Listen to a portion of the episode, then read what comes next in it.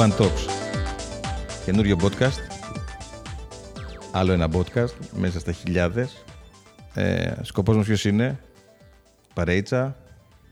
Ε, κουβεντούλα. Να μιλήσουμε ωραία, να ακούσουμε ωραία πράγματα. Να έρθουν άνθρωποι που ξέρουμε, άνθρωποι που δεν ξέρουμε, άνθρωποι να γνωρίσουμε. Άνθρωποι που θα τους γνωρίσουμε εμείς και εσείς και όλοι. Και να περάσουμε ωραία. Αυτός είναι ο σκοπός. Να περάσεις ωραία και αν στην πορεία μάθεις και κάτι, ακόμα καλύτερο. Επίσης, να πούμε ότι είμαστε στην αρχή, οπότε οτιδήποτε τεχνικά λάθη ακούτε, ο ήχος, αντίλαλος... Κάντε πως δεν τα ακούτε. Ναι, κάντε πως δεν τα ακούτε, γιατί είμαστε ένα οργανικό podcast, το οποίο θα μεγαλώσει σιγά-σιγά, ελπίζουμε, και θα γίνουμε ακόμα καλύτεροι. Και τεχνικά και από άποψης παρουσίασης. Είμαστε ψαράκια σε αυτό το κομμάτι, αλλά νομίζω ότι το πλεονέκτημα μας είναι ότι δεν θέλουμε να γίνουμε ούτε πλούσιοι ούτε διάσημοι. Απλά να κάνουμε μια ωραία κουβεντούλα. Όποιος θέλει, την ακούει. Όποιος δεν θέλει, ακούει κάτι άλλο. Την ακούει πάλι. θα την ακούσει πάλι. Τέλει θα τον βρούμε. Εμείς ξέρουμε ποιος είσαι και θα έρθει ένα ευρώ. Ξέρουμε που Βλέπουμε μένεις. την IP σου. Λοιπόν, μαζί μας σήμερα Παύλος Γιώργος, Γιώργος Παύλος. Χαίρετε. Καλησπέρα.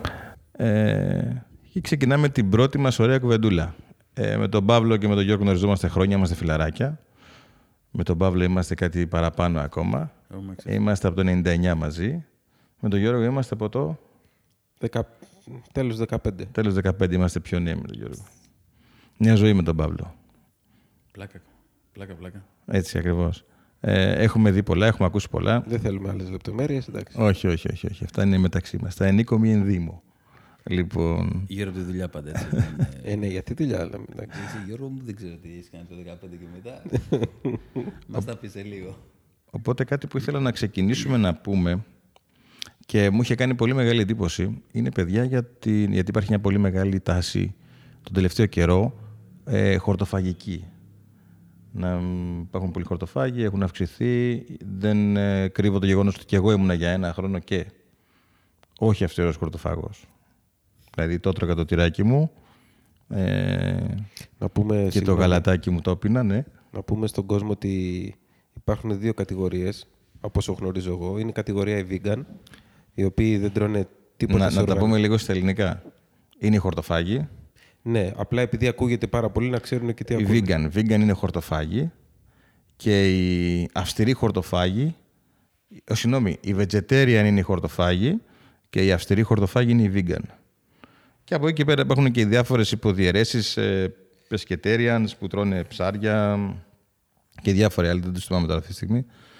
Αλλά σημασία έχει ότι όλοι προσπαθούν να κάνουν μια καλύτερη διατροφή και να προσφέρουν και στο περιβάλλον. Δηλαδή, οι πυλώνες ενός χορτοφάγου ουσιαστικά νομίζω είναι τρεις. Είναι υγεία, περιβάλλον και ανθρωπιστικές αξίες όσον αφορά τα ζώα που σκοτώνουμε, που τα, τα, τα εκτρέφουμε για τροφή και που τα σκοτώνουμε για να τα τρώμε κτλ. κτλ. Αυτοί οι τρεις είναι οι πυλώνες, οι βασικοί ενός χορτοφάγου. Ε, από εκεί και πέρα, γιατί θέλω να το συζητήσουμε αυτό; Όλοι ξέρουν ότι είναι χορτοφάγη κτλ. Δεν λέμε κάτι καινούριο. Ε, υπάρχει, υπήρχε μια τάση από κάποιες εταιρείες να φτιάξουν κρέας, όχι από κρέας. Οι δύο μεγάλες εταιρείες που γνωρίζω εγώ είναι η μία που προσπαθεί να κάνει κλωνοποίηση του κρέατος ώστε να μην χρειάζεται να εκτρέφεις ζώα. Απλά από ένα κομμάτι να παίρνεις και να φτιάχνεις, να κλωνοποιείς ας πούμε στο, στο εργαστήριο το κρέας και να το πουλάς μετά κανονικά. Και η άλλη, η οποία νομίζω είναι και αυτή που θα πετύχει, γιατί ήδη έχει ξεκινήσει και μιλάμε βέβαια για την εταιρεία την Impossible Foods, δεν ξέρω αν υπάρχει κι άλλη, μπορεί. Αυτή όμως έχει κάνει μεγάλη, ε, μεγάλο ντόρο, πολλή κουβέντα και έχει να κάνει με κρέας το οποίο είναι, χ- από, είναι καθαρά χορτοφαγικά τα υλικά, είναι φυσικά υλικά, δεν έχει κρέας καθόλου μέσα δηλαδή, αλλά πραγματικά μυρίζει, από ό,τι λένε δεν το έχω φάει ακόμα, έχει τη γεύση και την όψη του κρέατος. Και συγκεκριμένα βγάζουν ένα που λέγεται ένα Impossible Burger, τέλος πάντων το πουλάει η Burger King και δεν, έχει, δεν, έχει, δεν μπορεί να, να ανταποκριθεί στη ζήτηση. Γίνεται πραγματικά Marketing εγώ το βλέπω όλο αυτό, αλλά Δεν νομίζω ότι είναι μόνο marketing. Σίγουρα υπάρχει marketing μέσα. Λοιπόν, έχεις δίκιο. Έχεις δίκιο. Υπάρχει marketing. Δηλαδή, το marketing που υπάρχει, υπάρχει στην προώθηση. Οπότε δηλαδή τώρα. συ- Και στο- Συγγνώμη που σε διακόπτω, Ναι. αλλά αυτή τη στιγμή τώρα δηλαδή μιλάμε για ένα μπέργκερ. Κάποιος έφτιαξε μια εταιρεία ένα μπέργκερ από χορταρικά που μοιάζει με το κρέας. Πρόσεξε, έχει τη γεύση του κρέατος. Έχει τη γεύση του Μοιάζει με το κρέατος, κρέας μοιάζει με το κρέας, και λένε ότι μυρίζει με το μυρίζει και κρέας. σαν κρέας. Οπότε αυτός που είναι vegan ή vegetarian. Μπορεί να το ή φάει. οτιδήποτε, ο- ε, γιατί να φάει κάτι που μοιάζει, μυρίζει, ταιριάζει, κάνει ράνι Ωραία με το ερώτηση. κρέας Ωραία ερώτηση. και να μην φάει ένα μπουφτέκι κανονικό. ρε Λοιπόν, παιδί. γιατί, γιατί- Γιώργο, Για οικολογικούς λόγους, για να τι προήρθε για από ένα οικολογικούς ζώο. ακριβώς. Προφανώς για τους τρεις πυλώνες που είπε πριν ο Δημήτρης. Αυτό. Για οικολογικούς λόγους. Για λόγους υγείας, γιατί όλοι ξέρουμε ότι το πολύ κρέας δεν Οπότε, κάνει δηλαδή, καλό. Θα έρθουν οι κρατοφάγοι και θα πούνε μην κόβετε τα ραπανάκια γιατί καταστρέφει το περιβάλλον. Κοίταξε, άμα βγει Γι' αυτό κάποια μια στιγμή άποψη. κάποιος και πει ότι τα χόρτα έχουν και αυτά αισθήματα. Και ε, τότε θα έχουμε πρόβλημα. ε, νομίζω ότι έχει πε- υποθεί ότι πρέπει λέει, να παίζεις μουσική στα λουλούδια και στα τέτοια για να μεγαλώνουν πιο ωραία κάποια εποχή. Εγώ θυμάμαι που το λέγανε αυτό. Α, Οπότε θα έχουμε σοβαρό πρόβλημα εκεί. νομίζω ότι αν έρθουν ε, η αντίστοιχη ομάδα π.χ. των ε, κρεατοφάγων, ε, πώς το τόσο και πει παιδιά, όχι μην ε, κόβετε τη φύση, καταστρέφετε το περιβάλλον, γιατί δεν, δεν θα πρασινίσει κάτι. Παράδειγμα τώρα λέω έτσι. Θα έχουμε μετά τους μεν και τους δε. Οι μεν που τρώνε Όχι, το κρέας, νομίζω ότι μετά δεν θα έχουμε κανέναν. Απλά θα λέει ο ένα τα δικά του, οπότε το θα ρίξουμε- τρώμε θα το πάλι ρίξουμε στη ό,τι να θάλασσα, είναι. Που δεν τρώνε ούτε το ένα ούτε το άλλο. Εντάξει, κάτι που δεν πρόκειται να γίνει. Όμως όλοι το ξέρουμε. Περισσότερο για πλάκα το συζητάμε αυτό για τα χόρτα. Πιστεύω ότι είναι μια Σημασία. μόδα. Εγώ πιστεύω ότι είναι μια μόδα. Όλα, εγώ, θε, εγώ θεωρώ ότι πιστεύω, σε όλα πρέπει να υπάρχει ένα μέτρο. Λοιπόν, όχι να ξεκαθαρίσω τρως κάτι. Μόνο μπριζόλες ή μόνο χόρτα. Πρέπει να υπάρχει μια ισορροπία. Και δεν νομίζω ότι και οι αρχαίοι που τρώγανε, κάνανε μια σταθερή διατροφή. Οι αρχαίοι δεν είχαν τέτοια τεχνολογία που έχουμε εμείς, ούτε τη- τα, Ακριβώς. Οπότε. τη- τα, τα, τα μέσα για να μπορέσουν να υπάρχουν φτιάξουν στοιχεία κάτι ότι τέτοιο. Τρώγανε κρέας, υπάρχουν στοιχεία ότι τρώγανε ψάρια. Τώρα υπάρχουν στοιχεία ότι τρώγανε. Ε, ε, σίγουρα εντάξει, χορταρικά ήταν το, το νούμερο ένα. Επεξεργασία. Φρούτα. Ναι. Συμφωνώ. Οτιδήποτε έδινε φύση ακατέργαστο. Εγώ πιστεύω ότι οτιδήποτε έχει λιγότερη κατε- ε, ε, επεξεργασία είναι και το πιο σωστό. Τώρα, ε, δεν μιλάω τώρα το κρέας να το φασωμό, εντάξει, δεν το συζητάω αυτό. Ε, αλλά όταν όμως δεν το έχεις, ε, του έχεις ρίξει φάρμακα χιλιάδες για να συντηρηθεί ένα μήνα ή ένα χρόνο ή δεν ξέρω και εγώ πόσο τα συσκευάζουν ή κονσέρβες που φτιάχνουν σε, για να μπορείς να το φας μετά από πέντε χρόνια μετά από μια πυρηνική έκρηξη. Όχι, Οκ. πέρα από το κομμάτι Νομίζω του ότι μέτρου. δεν υπάρχει κάποιο πρόβλημα, Ναι, αρκεί να σύμφωνοι. παίρνουμε μέτρο. Αλλά Γιατί ναι, τα μην λαχανικά ξεχνάς όμως το εξής, εξωτερικά ότι είναι. Πλέον στο ε, νέφος, στα εκτρέφουμε καυσαέρια, εκατομμύρια οκ, ζώα για οπότε μετά θα τροφή. πάμε σε μια άλλη ε, συζήτηση. και για να μπορέσουμε να ε, έχουμε τέτοια εκτροφή, πρέπει να καταστρέφουμε διάφορα δάση. Πολλά δάση. Ε, χιλιάδες, εκατομμύρια τετραγωνικά έκτασης δασών για να μπορέσουμε να φτιάξουμε χωράφια τα οποία θα εκτρέψουμε. Θα... Όχι, δεν είναι δικαιολογία. δεν είναι δικαιολογία. Αυτά είναι στοιχεία. Δεν νομίζω, δεν συμφωνώ. Μια δικαιολογία εγώ πιστεύω ότι είναι αυτό. Γιατί κα- είναι μια μόδα όπως ήταν και για τα βιοκαύσιμα που καταστρέφανε χιλιάδες δάση για να φυτέψουν σόγια, γιατί τότε υπήρχε μια μόδα ότι πρέπει να απεξαρτηθούμε από τα καύσιμα, τα ορυκτά και να πάμε σε εναλλακτικές μορφές ενέργειας. Ε, βλέπε σόγια που γίνει, κάνει λάδι και παράγωγα και μπορείς να φτιάξεις ε, βιοκαύσιμα και επειδή όμως είδανε στην πορεία μετά από έρευνα αρκετών, αρκετών δεκατιών ότι η καταστροφή του περιβάλλοντος για να φτιάξουν φάρμες με εκτάσεις με σόγια για να τις καλλιεργήσουν ε, το κόστος έβγαινε δυσανάλογο θεώρητο και ήταν οπότε μετά το γυρίσανε. Και Πιστεύω οι ότι κολονιστές η και το γυρνάνε μόδα- τώρα στα ηλεκτρικά. Έχει σταματήσει η μόδα του βιοκαύσιμου. Γι' αυτό πιστεύω ότι και, το φα... και η... η χορτοφαγία και το vegan και το... Είναι μια μόδα. Μπορεί κάποια στιγμή να περάσει. Ίσως αυτό που θέλω να πούνε είναι να τρως σωστό, Όχι, βέβαια. σωστότερα. Ακριβώς. Λιγότερο κρέας. Δεν διαφωνώ σε αυτό. Το εννοείται. πήρες από το στόμα μου. Βασικά αυτό Γιατί ήθελα να αρχαίοι πω. δεν Ότι... τρώγανε Να κρέας, πω μην γιατί. το έχουμε ξεφτυλίσει. ε, Συγγνώμη, να έχω θα να- μιλήσει και ο κρέας. Γιώργος. Απλά Έχω να να πω το ξεκαθαρίσω ότι- ένα πράγμα. ναι. Ότι μ, η τεχνολογία που έχουμε στο ξαναδίνω. σήμερα μας επιτρέπει, όχι 100%, να μας επιτρέπει να τρώμε πράγματα που δεν μπορούσαν οι αρχαίοι. Να έχουμε πράγματα στο τραπέζι μας όλο το χρόνο που δεν, μπορούν, δεν είχαν οι αρχαίοι μόνο πρόγονοι. Λοιπόν, δεν μπορείς να έχεις ντομάτα όταν είσαι το, το προ να έχεις ντομάτα στο τραπέζι σου όλο το χρόνο. Λοιπόν, όλα αυτά όμως γίνανε με βάση την τεχνολογία, με τη βοήθεια της τεχνολογίας Δεν θα και διαφωνήσω των σε ε, αυτό. γεωργικών ε, επιτεύξεων ε, ανά το χρόνο και του εμπορίου. Το εμπόριο βοήθησε. Βέβαια, βέβαια. Όλα αυτά είναι, είναι μια λυσίδα. Σωστά, σωστά. Ε, Ε, εμπορίο, γιατί μπορείς να φέρεις λεμόνια από, το, από, το, από την Αργεντινή. όσον αφορά όμως που το κάποια στιγμή κρέας, δεν- που αυτό δεν γίνεται μπορεί να το είναι φέρεις. μόδα. Δίφορες Είναι μόδα. ποικιλίες, Σίγουρα είναι έχει μόδα. πράγματα που Αλλά έχουν φτιαχτεί στην υπάρχει πορεία. και ουσία. Η ουσία ποια είναι. Φαντάσου τώρα να μην χρειάζεται κάποια στιγμή στο μέλλον να εκτρέφεις εκατομμύρια ζώα και να τα σκοτώνεις για να φας και να μπορείς μέσα από την εκτροφή, είτε λέγεται σόγια, είτε λέγεται σιτάρι, οτιδήποτε άλλο, να φτιάχνεις κάτι το οποίο είναι σαν το κρέας, ίσως και καλύτερο και να εκτρέφεις όχι μόνο αυτούς που τρώγανε, που είχαν, αλλά να μπορέσεις να εκτρέψεις και πληθυσμούς οι οποίοι είναι φτωχότεροι και δεν έχουν τα μέσα.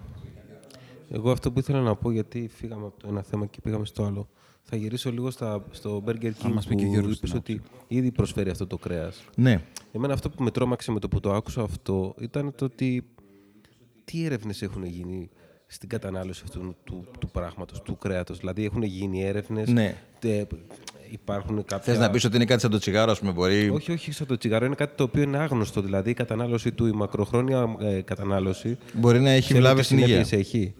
Αυτό είναι που με τρόμαξε με το που το άκουσα αυτό. Είναι όπως με το Wi-Fi που έχουμε στη ζωή μας τα τελευταία 10 χρόνια. Ή με τα κινητά. Ή με τα κινητά. Κανένας δεν ξέρει τι. τι τι- Κανείς δεν έχει- ξέρει. Κανείς δεν μπορεί να σου εγγυηθεί ότι αυτό το καινούριο κρέας που δεν είναι κρέας Και όμως έχει βγει στην παραγωγή και λες ότι. έχει ήταν βγει στην άρπαστο. παραγωγή. Πρόσεξε. Έχει έχουν περάσει βγει... από κάποια. Ναι, έχουν περάσει από διάφορα εργαστηριακά τεστ. Ε, έχουν βγάλει αποτελέσματα καλά, αλλά μόνο αλλιώς δεν το βγάζανε. Τώρα μακροχρόνια δεν νομίζω ότι μπορεί κάποιος να μας απαντήσει 100%. Θα μου πεις, το φτιάχνετε από φυσικά υλικά; Σόγια, σιτάρι, δεν ξέρω και τι άλλο βάζουν μέσα, πιπέρι, αλάτι, μπαχαρικά, διάφορα. Ε, έχουν, άμα δείτε, υπάρχουν διάφορα βιντεάκια στο, στο ίντερνετ, μπορείτε να δείτε πώς Συμφωνώ. φτιάχνονται. Και πώς μυρίζεις Και και έχουν μοιάζεις βγάλει τέτοιας. το hemoglobin, το λέγεται στα ελληνικά, δεν θυμάμαι, του κρέατος. Hemoglobin, θα το δούμε, θα το γράψουμε. Και αυτό είναι ουσιαστικά που... Ε, hemoglobin. Και το, ε, το οποίο το έχει η σόγια, πέρα από το κρέας. Και αυτό ουσιαστικά είναι που κάνει τη μεγάλη διαφορά στην, στην υφή και στην όψη. Και βλέπεις ότι είναι, ψήνεις αυτό το μπέργκερ και είναι ζουμερό, πραγματικά. Βγάζει ζουμί, πώς βγάζει το κρέας όταν το ψήνεις, βγάζει ζουμί ή κο- κόκκινο. Βγάζει το κόκκινο, φανταστικό, ναι, ναι. Τις βλέπα και τις δύο σας είστε λίγο...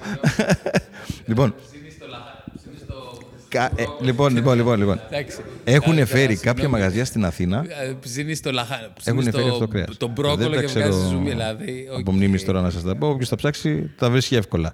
Impossible Foods είναι η εταιρεία. Άμα μπει στο site θα δει partners, θα δει ξέρω εγώ, συνεργάτες κτλ. Μπορεί από εκεί να βρει την, ε, την αλληλουχία ώστε να, να καταλάβει από πού μπορεί να το αγοράσει. Θα δείξει. Εγώ θα ήθελα πάντω να δοκιμάσω. Και εγώ θα δοκιμάσω, σίγουρα θα δοκιμάσω. Εγώ θα δοκιμάσω, αλλά όχι μόνο θα δοκιμάσω. Εγώ χαίρομαι που υπάρχει μια καινοτομία Δεν είμαι και. πάνω σε αυτό το πράγμα, πάνω στη, στη διατροφή μας. Γιατί όπως και τα καύσιμα με τα αυτοκίνητα και με τα αεροπλάνα και με τα τρένα και με όλα αυτά έχουν φτάσει σε ένα σημείο το οποίο δεν πάει άλλο. Και αρχίζουμε και κοιτάμε προς τα Κοίταξε, ηλεκτρικά και εγώ- στις εναλλακτικές μορφές ενέργειας. Δεν είναι. Θα το συζητήσουμε σε λίγο. Μισό. Γιατί σε βλέπω ότι έχεις, έχεις Και αυτό είναι άποψη. μια Έχεις άποψη. Φούσκα και αυτό, αλλά οκ. Θα το κάνουμε αργότερα. Τώρα όμως θα συζητήσουμε γενικότερα. Μπορούμε να κάνουμε ένα- Που μπορούμε να λες- κάνουμε ένα όχι, όχι, και ιδιαίτερο μετά. podcast Αλλά σημασία έχει αυτό που επάνω έλεγα, για ότι τα υπάρχει μια ηλεκτρικά καινοτομία, υπάρχει κάτι καινούριο. Υπάρχει κάτι το Τώρα είναι οποίο φαγητό. μπορεί να Τώρα να κάνουμε βοηθήσει. Έχει προδιαγραφές ε, και μπορεί πραγματικά να βοηθήσει πραγματικά όλο τον κόσμο. Όχι μόνο εμένα, εσένα και αυτούς που έχουν λεφτά.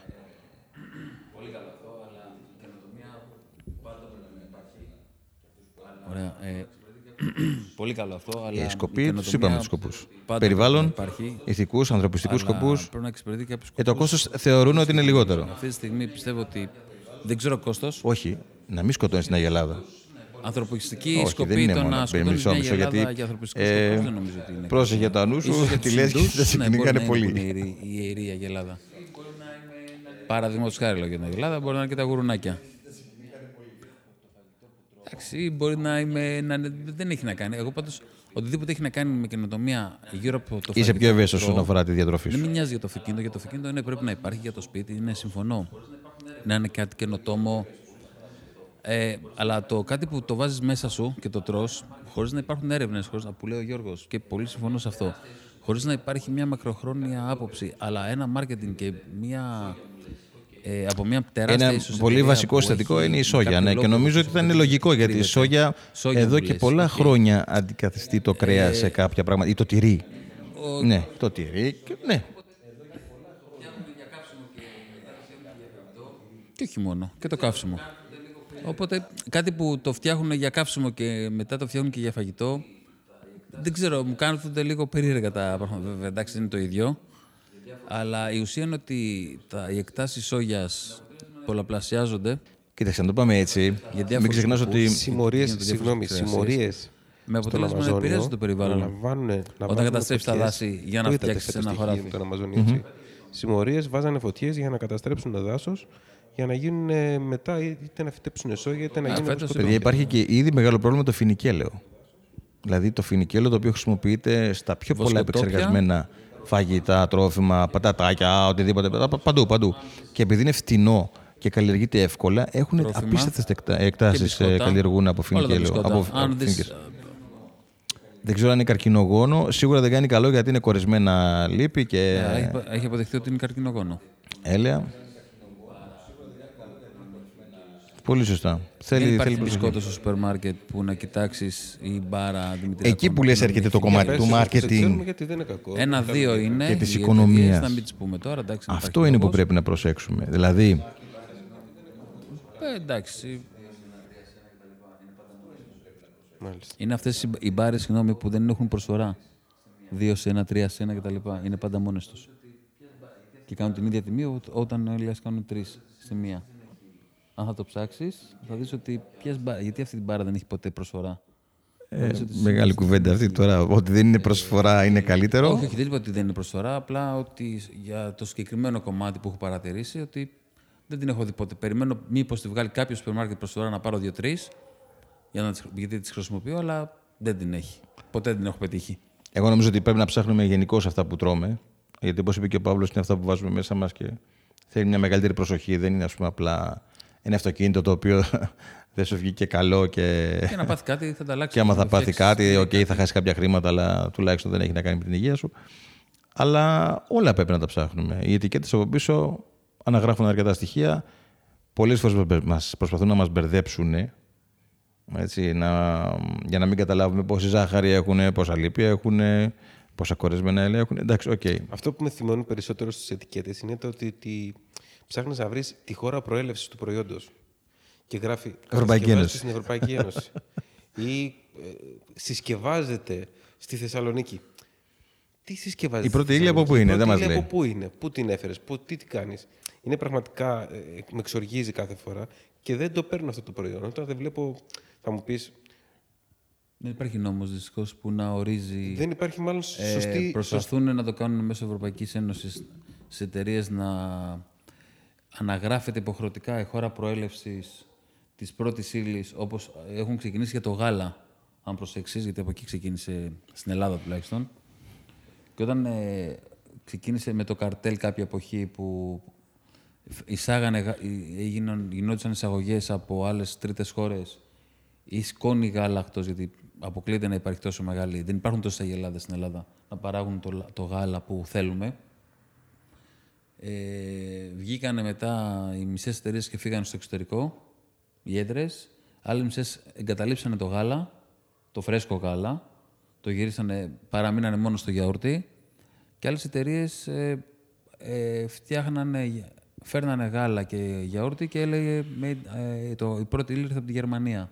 Σε ψηλά γραμματάκια βέβαια, αλλά εκ των πραγμάτων το κάνανε χρόνια αυτό. Ή, τις- ή το φτιάχνανε στη Γερμανία και ερχόταν με κάργο ψυγεία αεροπορικός. Γι' αυτό αυξήσανε και την ημερομηνία του λήξης του γάλακτος. Ε, με το πρόσχημα ότι θα φτηνίνει, αλλά στην ουσία το γάλα έμεινε η ίδια τιμή, αυξήθηκαν οι μέρες ε, διατήρησης και αυτό ωφελήθηκε ουσιαστικά η εταιρεία γιατί δεν έχει επιστροφές. Σε 7 μέρες το γάλα θα το έπαιρνε κάποιος, ενώ σε τρεις μέρες σίγουρα υπήρχαν επιστροφές και το διαχειριστικό κόστος της εταιρείας το πάρε το γάλα πίσω, κατέστρεψε το κάτω γιαούρτι, κάτω κάτι άλλο, γιατί ή ξαναπασταρίωσε το 3-4-5 φορές, έχει ένα κόστος. Όταν όμως το έχεις στις 7 ημέρες, ε, σίγουρα δεν είναι. Εντάξει, δεν ξέρω τι γίνεται στις 7 ημέρες, έτσι, δεν το συζητάω. Και εγώ στο σούπερ μάρκετ το, το τελευταίο γάλα να πω ότι θα πάρω.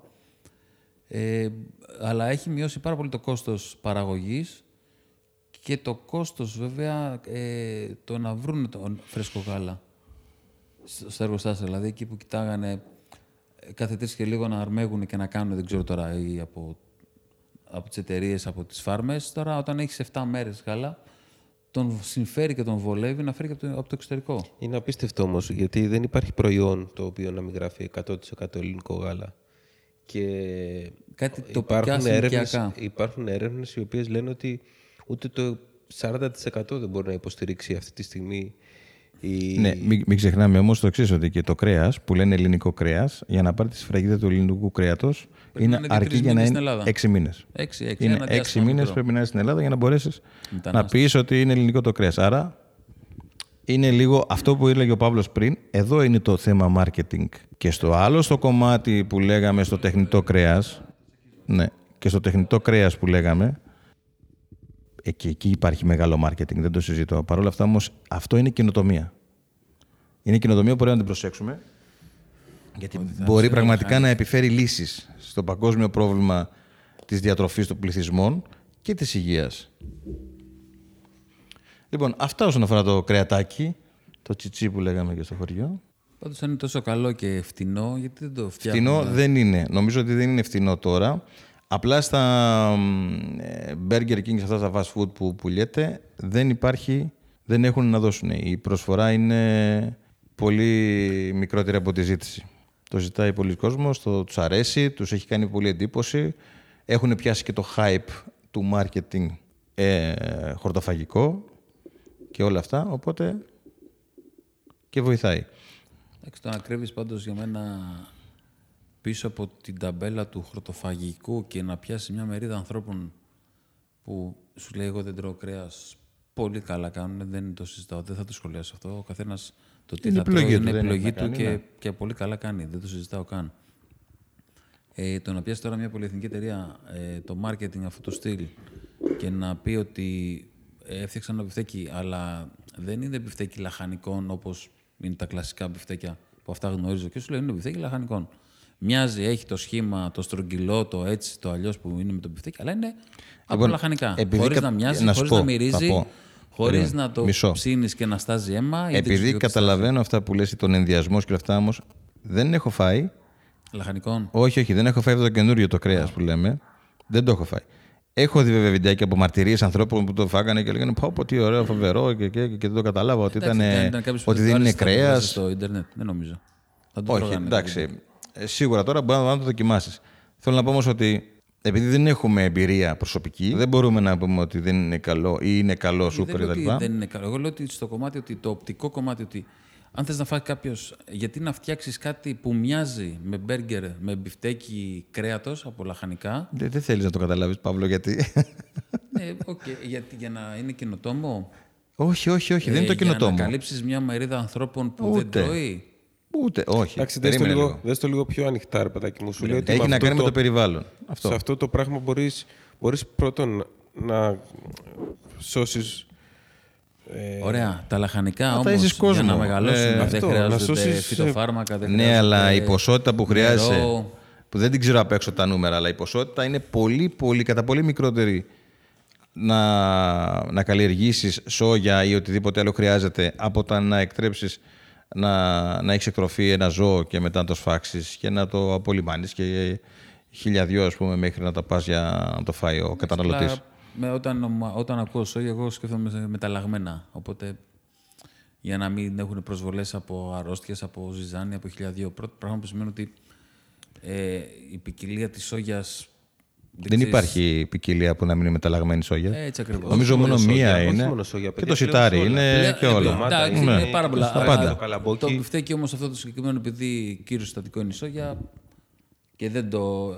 Θεωρώ, θεωρώ ότι τη στιγμή που είναι ε, κάποια ποικιλία μεταλλαγμένης σόγιας για να μοιάζει, σίγουρα θα είναι μεταλλαγμένη. Σίγουρα. Είναι μεταλλαγμένη, όλα αυτά είναι αφήσω ένα μεταλλαγμένα. ποσοστό. Για Ναι, στην ναι, η Αμερική πρώτη θα- ύλη είναι μεταλλαγμένη. Γιατί Το- αυτό το είναι μεγαλύτερο καλύτερο για ποσοστό τον- Είναι όλα μεταλλαγμένα στην Αμερική. Γιατί τότε αυτό είναι καλύτερο για τον οργανισμό μου από το φυσικό κρεατάκι που θα φάω μία φορά το μήνα; Ε, εξαρτάται, τώρα είναι γενικό αυτό που λες. Δηλαδή στα Burger King, άμα θα φας το φυσικό κρεατάκι, Όχι, δεν είναι παλιά. ε, δεν είναι φυσικό κρεατάκι ακριβώς. Έχει πολλές ορμόνες, έχει πολλά αντιβιωτικά, έχει χίλια δυο. Φας και μια φορά το μήνα. Ναι. Μια φορά την ημέρα θα φας. Παιδιά, οκ. Θέλω να πω ότι Γι' αυτό πρέπει να του δώσουμε τα λιγότερο επεξεργασμένα την ευκαιρία. τρόφιμα ίσως είναι τα καλύτερα. Εννοείται αυτό. Από όποιο Εννοείται. Αυτός είναι ο προέρχονται, πρώτος ένα κανόνας. Φυσικό ζώο κανονικό που κάποιος ε, το έσφαξε. Εντάξει, εννοείται πώς θα το φας αλλιώς, δηλαδή ζωντανό δεν γίνεται. Μα δεν έχει να κάνει μόνο με το ζώο, με το κρέας. Και την ντομάτα, άμα δεν Αυτό είναι. Που έχει μεγαλώσει. Στο χωραβάκι σου είναι πολύ καλύτερη από το η ντομάτα που έχει πάνω χίλια δυο ε, ζυζανιοκτώνα και φάρμακα. Και, Και η ίδια ο... ντομάτα, αν έχει μεγαλώσει δίπλα στην Αττική Οδό ή σε μια εθνική οδό που. Α, και αυτή το περνάνε ίδιο. τα Όλα τα καυσαέρια. 500.000 καυσαέρια, βενζόλιο και δεν ξέρω και εγώ τι άλλο. Ακριβώς, τρώει. ακριβώς. Και η ίδια ντομάτα, η ίδια ποικιλία ντομάτα που θα έχει μεγαλώσει ξέρω εγώ, στο βουνό, στο χωριό. Ναι, αλλά πόσοι μπορούν πλέον να φάνε καθαρό και μη επεξεργασμένο φαγητό. Όταν ο πληθυσμός του πλανήτη είναι 7 δισεκατομμύρια και αυξάνεται και δεν έχει πρόσβαση Έντομα. Νέα μόδα. κατσαρίδες. Πρωτεΐνες. Είναι Πρωτεϊνάκι. ούτως ή άλλως Πρώτη ύλη. υπάρχει κίνημα ολόκληρο για να τρώνε. Κάπου διάβαζα γι' αυτό. Η νέα μόδα λέει είναι λέει, τα έντομα. Εκτρέφουν έντομα.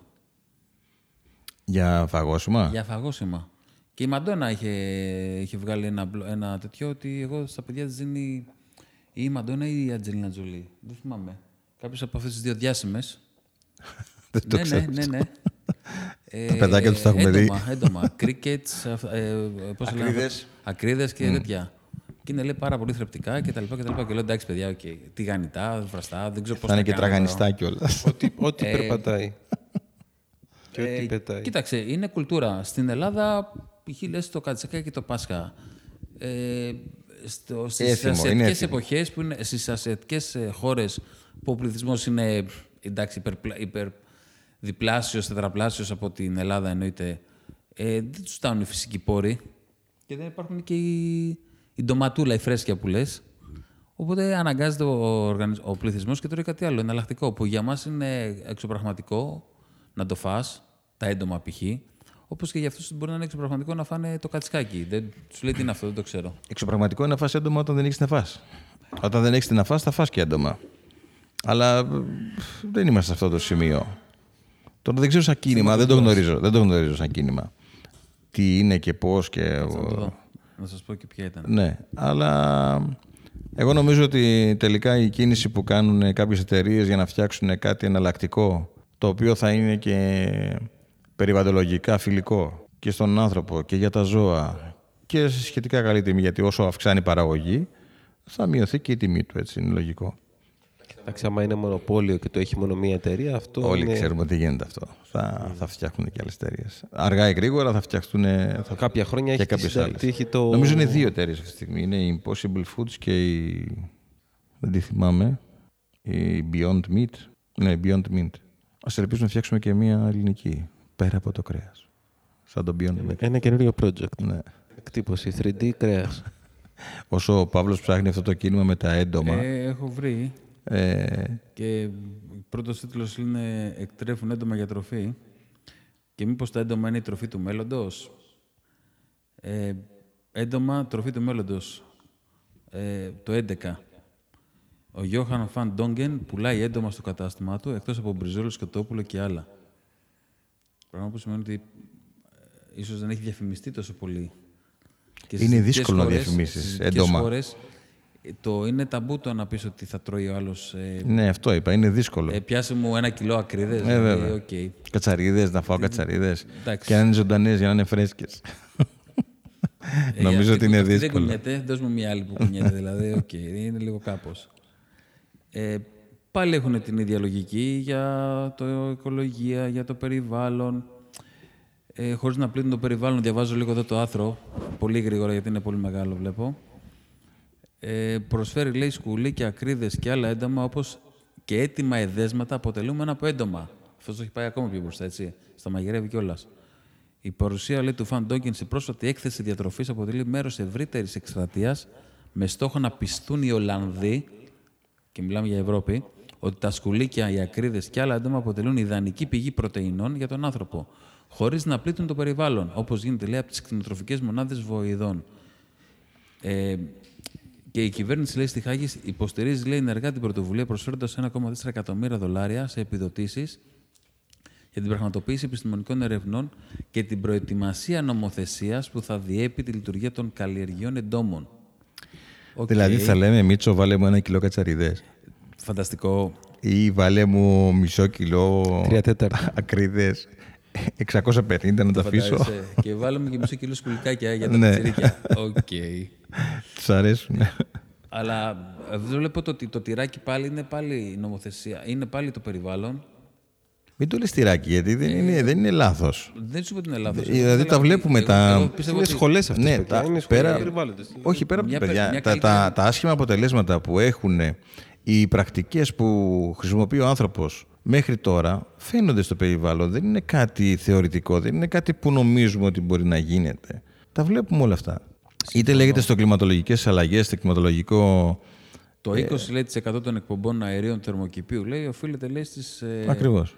κτηνοτροφικές μονάδες Ακριβώς, ε, ακριβώς. βοηδών και διαφόρων ζώων. Δεν θα διαφωνήσω. Ίσως θα έπρεπε να υπάρχει μια ενημέρωση ότι το κρέας, να περιορίσει ο κόσμος το κρέας, Βέβαια. την κατανάλωση, παρά Βέβαια. να, ε, να προσπαθεί Για να το εφεύρει- περιορίσει όμως, πρέπει να του δώσεις κάτι εναλλακτικό. Ναι, παρά να περιορίσει ε, και να εφεύρει διάφορες τρόπους, μεθόδους, τρώγε σκουλήκια, τρώγε μπιφτέκι λαχανικών, α, μπιφτέκι κρέατος από λαχανικά, που μοιάζει και έχει φίδι.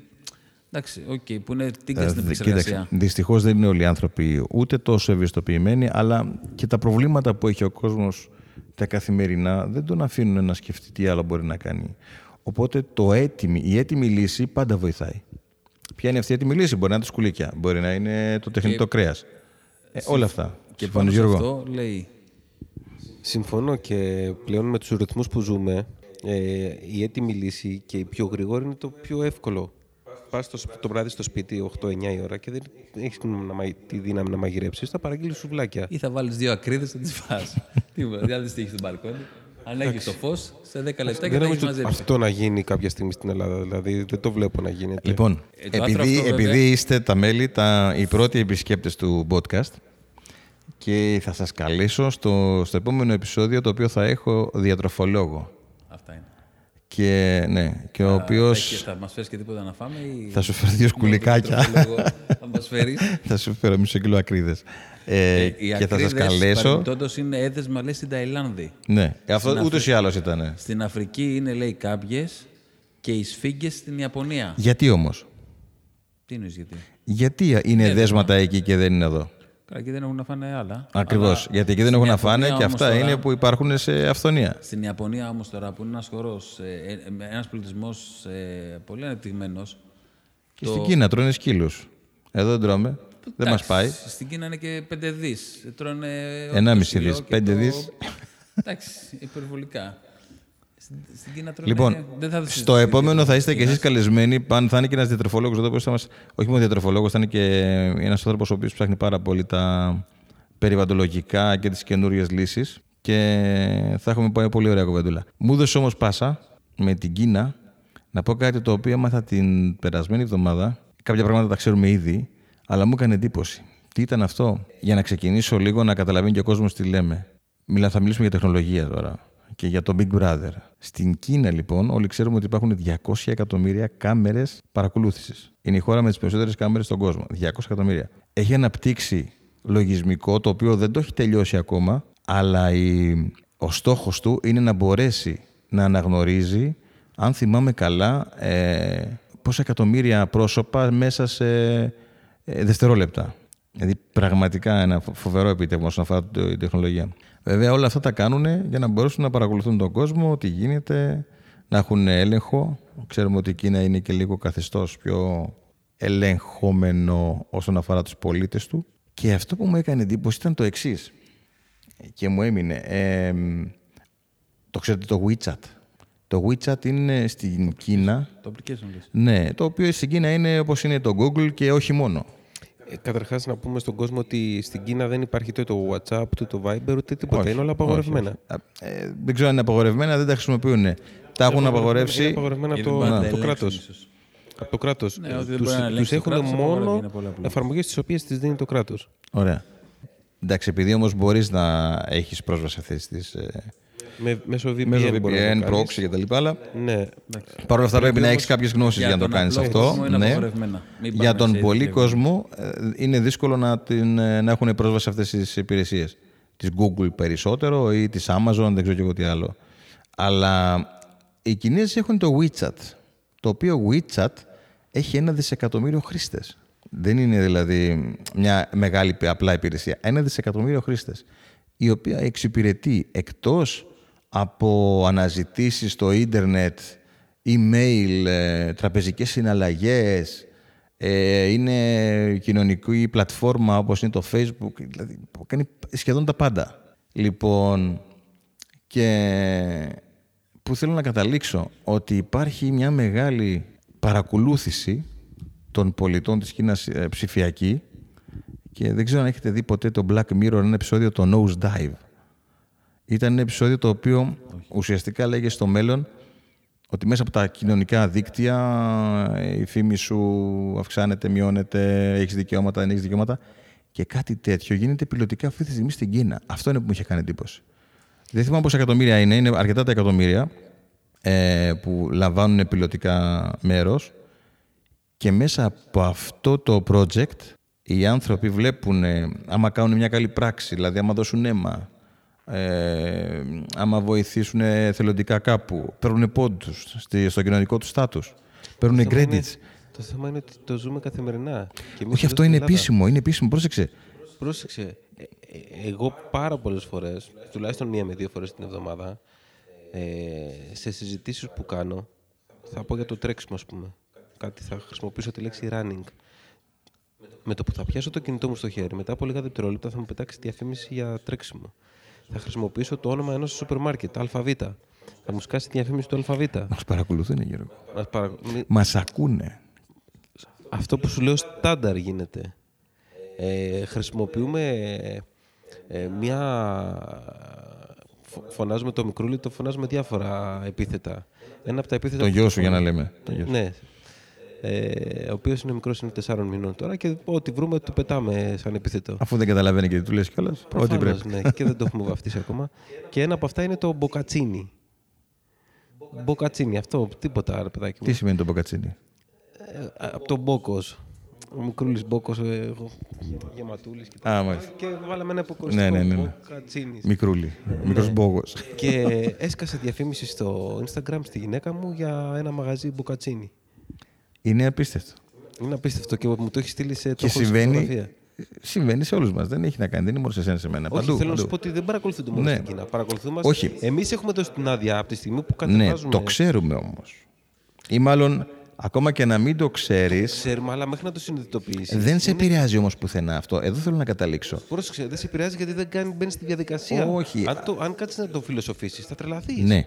Παρ' όλα αυτά όμως μέχρι στιγμής τουλάχιστον δεν θα πας σε μια δουλειά και θα δούνε τις διαφημίσεις της Google ε, και θα σου πούνε ότι δεν σε προσλαμβάνουμε γιατί για αυτό το λόγο. Αυτό που σου λέω το πιλωτικό που γίνεται στην Κίνα, σε- όχι μόνο θα, θα σε προσλάβουν στη δουλειά αν έχεις credits από τη ζωή που κάνεις μέσα από αυτό το πιλωτικό πρόγραμμα, αλλά μπορεί και το αντίθετο. Μπορεί και όχι μόνο να μην σε προσλάβουν, αλλά να μην πάρεις δάνειο, να μην σου δίνουν δάνειο δηλαδή για κάτι που χρειάζεσαι ή να μην σου δίνουν κάποιο κοινωνικό μέρισμα που θα μπορούσες να λάβεις. Είναι απίστευτο και μάλιστα όχι μόνο υπάρχει αυτή τη στιγμή το πιλωτικό πρόγραμμα, αλλά είναι και το 80 με 90% είναι θετικοί αυτοί που λαμβάνουν μέρος στο πρόγραμμα για την εξάπλωση του προγράμματος σε όλη την Κίνα δηλαδή αργότερα. Ε, και εκεί ήταν το κομμάτι που έλεγα με το Black Mirror ότι είναι ένα επεισόδιο το οποίο ε, χ- δεν ξέρω αν κατά πόσο το είχε καταλάβει ο, ο δημιουργός του ή όχι οδεύουμε προς τα εκεί. Δηλαδή προς ένα κοινωνικό κράτος το οποίο θα ελέγχεται και θα διαχειρίζεται από τα social media και όχι από τις σχέσεις μας, όχι από την διαπροσωπική μας σχέση, όχι από αυτά που λέμε. Μα είμαστε ήδη υποχείρια των κοινωνικών. Ε, Όχι όλοι ακόμα, πιστεύω ότι δεν είμαστε όλοι. αλλά μεγάλο ποσοστό, εντάξει, δηλαδή- υπάρχει ένας έλεγχος. Ε, όχι παντού. ένας έλεγχος. Η νέα γενιά είναι έτσι όπως τα λες. Η νέα γενιά δεν έχει κανένα ενδιασμό. Ε, τα βγάζει όλα ε, στη, στη δημοσιότητα χωρίς κανένα πρόβλημα στο Instagram, στο Facebook. ε, παντού. Δεν έχουν κανένα πρόβλημα. Και η πιο μεγάλη ηλικία που μπαίνει τώρα στα κοινωνικά δίκτυα. Ε, που δεν γνωρίζουν τους, Δεν ε, γνωρίζουν τους και κινδύνους. βγάζουν- ναι, ναι. ναι. Γι' αυτό και θα έχουν μεγάλη ανάπτυξη εταιρείες οι οποίες ήδη έχουν ξεκινήσει. Που αναλαμβάνουν να σου σβήσουν τα ίχνη από το ίντερνετ γενικώς. Από τα κοινωνικά δίκτυα, από τις αναζητήσεις σου, τα ίχνη σου, ώστε να μην ξέρει ο άλλος τι έχεις κάνει. Γιατί τώρα όλοι ξέρουμε ότι άμα πας να κάνεις μια αναζήτηση για δουλειά, θα κοιτάξουν το LinkedIn, ας πούμε, θα κοιτάξουν το Facebook, αν έχεις, το Instagram, ε, θα βγάλουν μια άποψη για σένα πριν σε δούνε. Ή μπορεί και να μην σε δούνε. Να μην χρειαστεί να σε δούνε. Ναι, να πήραν την πληροφορία που θέλουν. Να μην, τους, να μην νομίζουν ότι δεν τους κάνεις, οπότε και να μην ε, σε δεχτούν. Αυτό είναι φοβερό πάντως. Άμα το κάτσουμε και το σκεφτούμε, πραγματικά είναι φοβερό. Και πρέπει, χρειάζεται μεγαλύτερος έλεγχος και από εμάς, σαν πολίτες, να, να μπορέσουμε να πούμε τη γνώμη μας και να πούμε και ένα stop. Stop εκεί που δεν πρέπει να δώσεις κάποια στοιχεία που τα δίνεις ε, χωρίς δεύτερη σκέψη αυτή τη στιγμή. Εγώ θα το, θα το ανοίξω λίγο το θέμα και θα, δεν θα πω μόνο για τα κοινωνικά δίκτυα, θα πω γενικά για τη χρήση των ηλεκτρονικών συσκευών. Είναι απίστευτο το πόσες ώρες μέσα στην ημέρα χρησιμοποιούμε τις ηλεκτρονικές μας συσκευές. Είτε είναι τάμπλετ, είτε είναι κινητά, είτε είναι... Δεν είμαστε σκλάβοι του, έτσι. ναι. Είμαστε σκλάβοι, Είναι δηλαδή παντού αυτά, έτσι. γυρνάς, γυρνάς στο, στο σπίτι και... Η τηλεόρασή σου δεν είναι Κάθεσαι- έξυπνη, δεν μπαίνει στο ίντερνετ, δεν βλέπεις YouTube. Ε, ναι, όχι, Πλέον, θέλω να ε, πω πες γενικά μου κάτι, ότι... μόνο το- Και το ψυγείο. Και το που ψυγείο σου και το πλυντήριό είναι- σου και το είναι. πλυντήριο που σου ζητάει update firmware, εντάξει, ήμαρτον. Παιδιά, είμαστε 8 ώρες στην εργασία μας. Συν μία ώρα τουλάχιστον που είμαστε στο δρόμο, Εσύ είσαι οχτώ. 9 ώρες. Εντάξει, ε, γυρνάμε στο σπίτι μετά από 9-10 ώρες και μας μένουν άλλες 12-13 ώρες να περάσουμε με την οικογένειά μας. Εκ των οποίων και πάλι από αυτές θα πρέπει να κοιμηθούμε, να φάμε. Αν τα αφαιρέσουμε αυτά ένα εξάωρο, 7ωρο, τι μένει, άλλο ένα εξάωρο. Και πάλι σε αυτό το εξάωρο, αντί να το αφιερώσουμε στους ανθρώπους μας, μία ώρα με δύο ώρες θα τις φάμε στα κοινωνικά δίκτυα και στα, στις ηλεκτρονικές συσκευές. Στις οποίες είμαστε σκλάβοι. Αυτό ακριβώς, είμαστε σκλάβοι. Θα φάμε κάνα μπέργκερ λαχανικών που μοιάζει με κάτι άλλο. Είσαι πολύ αρνητικός. Γιατί; Εγώ νομίζω ότι άμα θα τα Πώς έκανες τη δοκιμάσεις, θα σύνδεση; αλλάξει η γνώμη σου. Πώς έκανες τη σύνδεση από το... από Άμα του κάτσεις κάτι στο μυαλό Γιατί που δεν του έκανα αρέσει, φαγητό και Έχουμε, έχουμε ξεκινήσει. πεινάει κιόλας. Σας πω κάτι, ξεκινήσαμε το φαγητό, πήγαμε στην καινοτομία και από την καινοτομία πήγαμε στα, στα, στις ηλεκτρονικές συσκευές, στα δίκτυα, στα τα λοιπά. Οπότε πανέρχομαι εγώ πάλι στο φαγητό, δηλαδή είμαι άρτον. Στο αγαπημένο σου θέμα. Καλά, δεν είναι και, και, είναι και άλλα αγαπημένα θέματα, δεν έχω, δεν έχω παράπονο. Η αλήθεια είναι ότι από αγαπημένα θέματα έχω διάφορα. Η αλήθεια είναι ότι αν σε, κάποιον όλα αρέσει το κοινώς κρέας... καταλήγουμε ότι σε όλα θα πρέπει να υπάρχει ένα μέτρο που το βάζουμε εμείς. Είτε είναι φαγητό, το πόσο κρέας θα φάμε. Άποψή μου είναι αυτό βέβαια, έτσι. Δηλαδή, αν θα φάω κάθε μέρα θέλω να τρώω κρέας, εντάξει, δεν σε φτάνει όχι ο πλανήτης να είναι όλο βόδια. Θέλεις και το φεγγάρι και δύο-τρεις πλανήτες γύρω-γύρω με, να, να εκτρέφεις. Μα πες μου, Αν τρως μια φορά το μήνα όμως πες μου μια η εβδομάδα η και δικιά σου. δεν τρώει όλος ο κόσμος Πόσες κρέας. μέρες έτσι. την εβδομάδα τρως κρέας; Και τις 7 μέρες. Δεν τρώω και τις 7 μέρες. η Κάτσε, αλήθεια δεν είναι. θα φας ένα τοστ που θα έχει μέσα ζαμπόνι ή θα έχει μέσα γαλοπούλα; Όχι.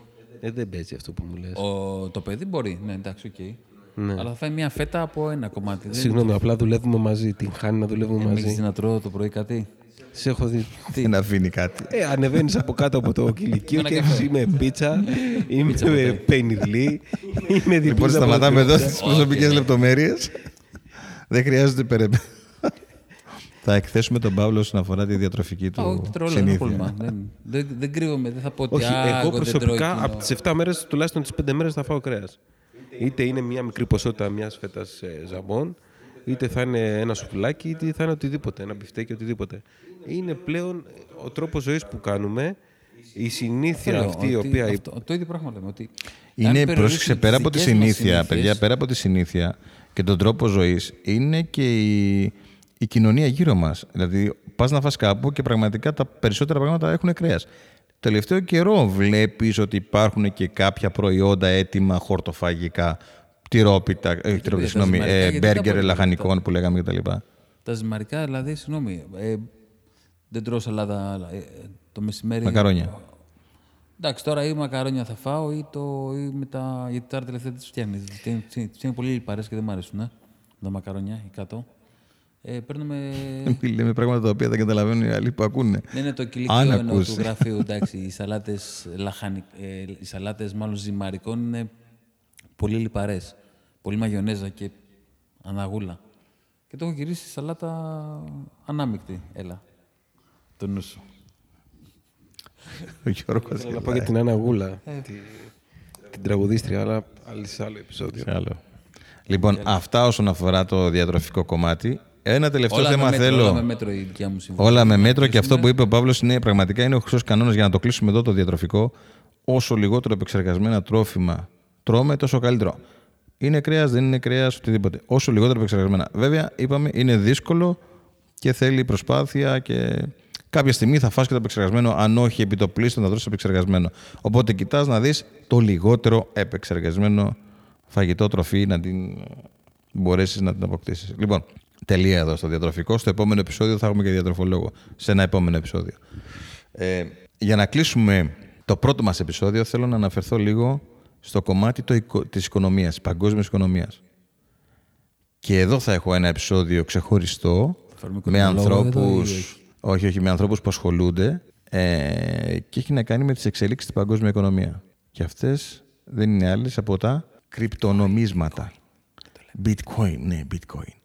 Κρυφά μου. Που δεν είναι bitcoin μόνο, είναι πλέον είναι το bitcoin και τα altcoins. Για αυτούς που δεν ξέρουν, υπάρχει το bitcoin που είναι το πρώτο, ήταν το πρώτο, είναι το πρώτο, και τα altcoins που είναι δηλαδή τα Υπόλοιπα. ε, εναλλακτικά, τα υπόλοιπα νομίσματα, κρυπτονομίσματα.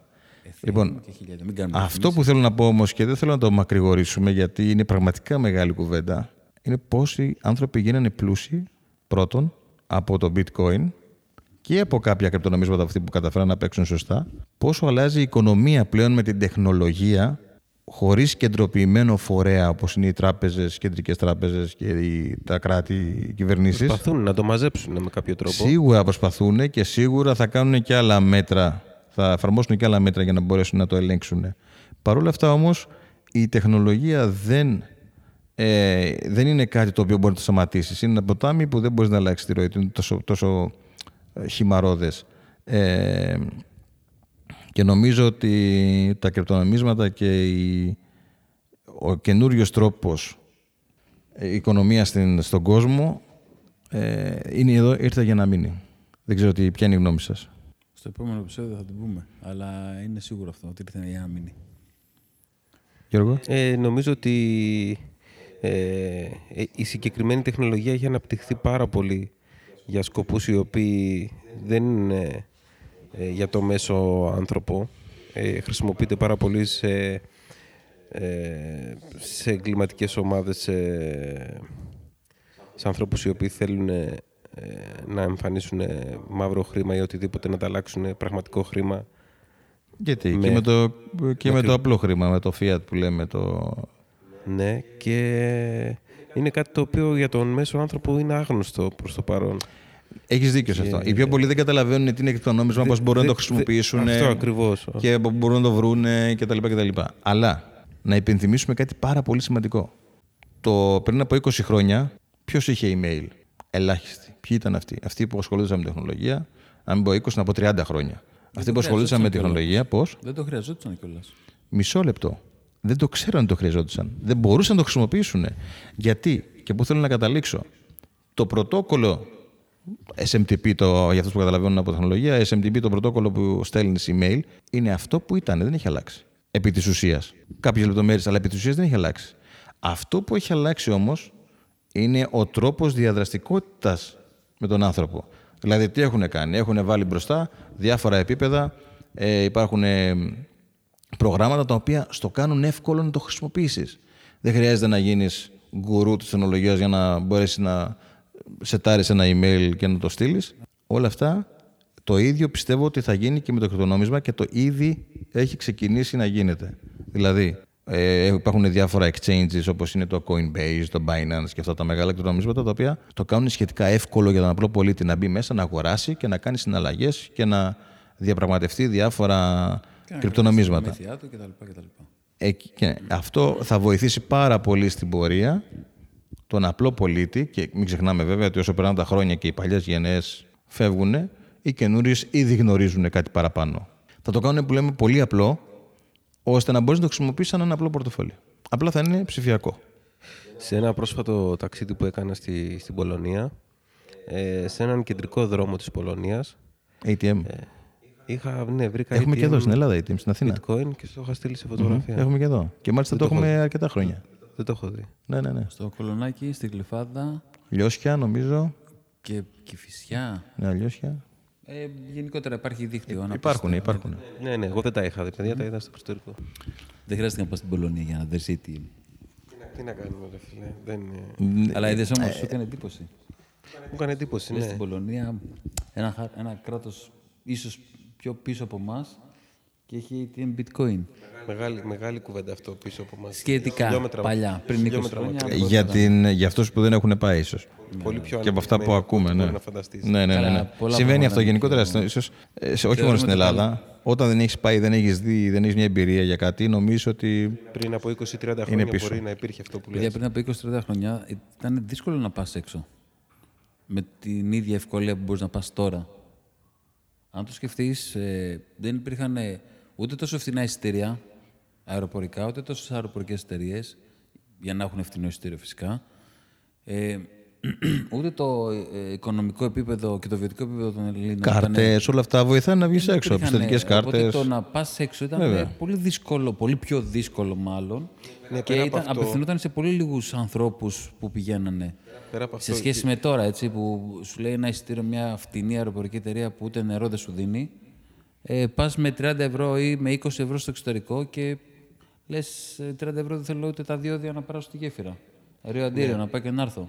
Και παρόλα αυτά πας Ισχύει, ισχύει. πας στο, σε χώρες ε, εντός Ευρώπης με πάρα πολύ φτηνά κόμιστρα και έχεις και μια πιστοτική κάρτα που θα σε διευκολύνει με το. Συναλλαγές σου, τις αγορές σου εκεί Δεν πέρα, χρειάζεται να πας στην- στο ναι, ναι, ανταλλακτήριο, ακριβώς. να κάνεις συναλλα- Έχεις το ίδιο νόμισμα. Αυτό που λες εσύ είναι το ότι ήταν δύσκολο να κάνεις το ταξίδι. Εγώ το πήγα αλλού. Εγώ το πήγα στο ότι αυτές οι χώρες πριν κάποια χρόνια ήταν υποανάπτυκτες.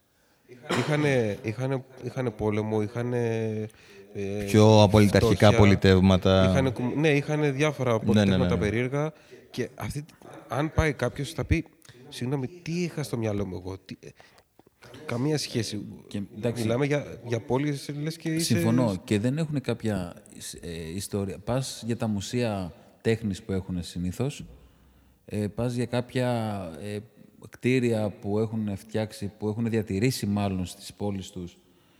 Ε, γιατί στην Ελλάδα δυστυχώς έχουμε καταστρέψει και τα κτίρια τα κλασικά. Έχουμε κρατήσει μόνο την, μόνο την Ακρόπολη δεν έχουμε γκρεμίσει ακόμα για να τη βάλουμε καμιά πολυκατοικία. Και αυτό, και αυτό που λες τώρα πάλι έχει, θέλει κουβέντα γιατί είναι αναλόγως τι, τι τουρισμό θες να κάνεις. Υπάρχει κόσμος που Ακριβώς. πηγαίνει να δει μουσεία, κόσμος που πηγαίνει να δει πάρκα. Ε, Α, Αυτό στη- στη- στο εξωτερικό, ε, κακά τα ψέματα, όπως και να... ντα, Αυτό δεν μπορούμε να το αλλάξουμε εμείς, δεν φταίμε και σε αυτό. Είναι ότι ο πολιτισμός τους ε, δεν υπήρχε πριν από 2.000 χρόνια.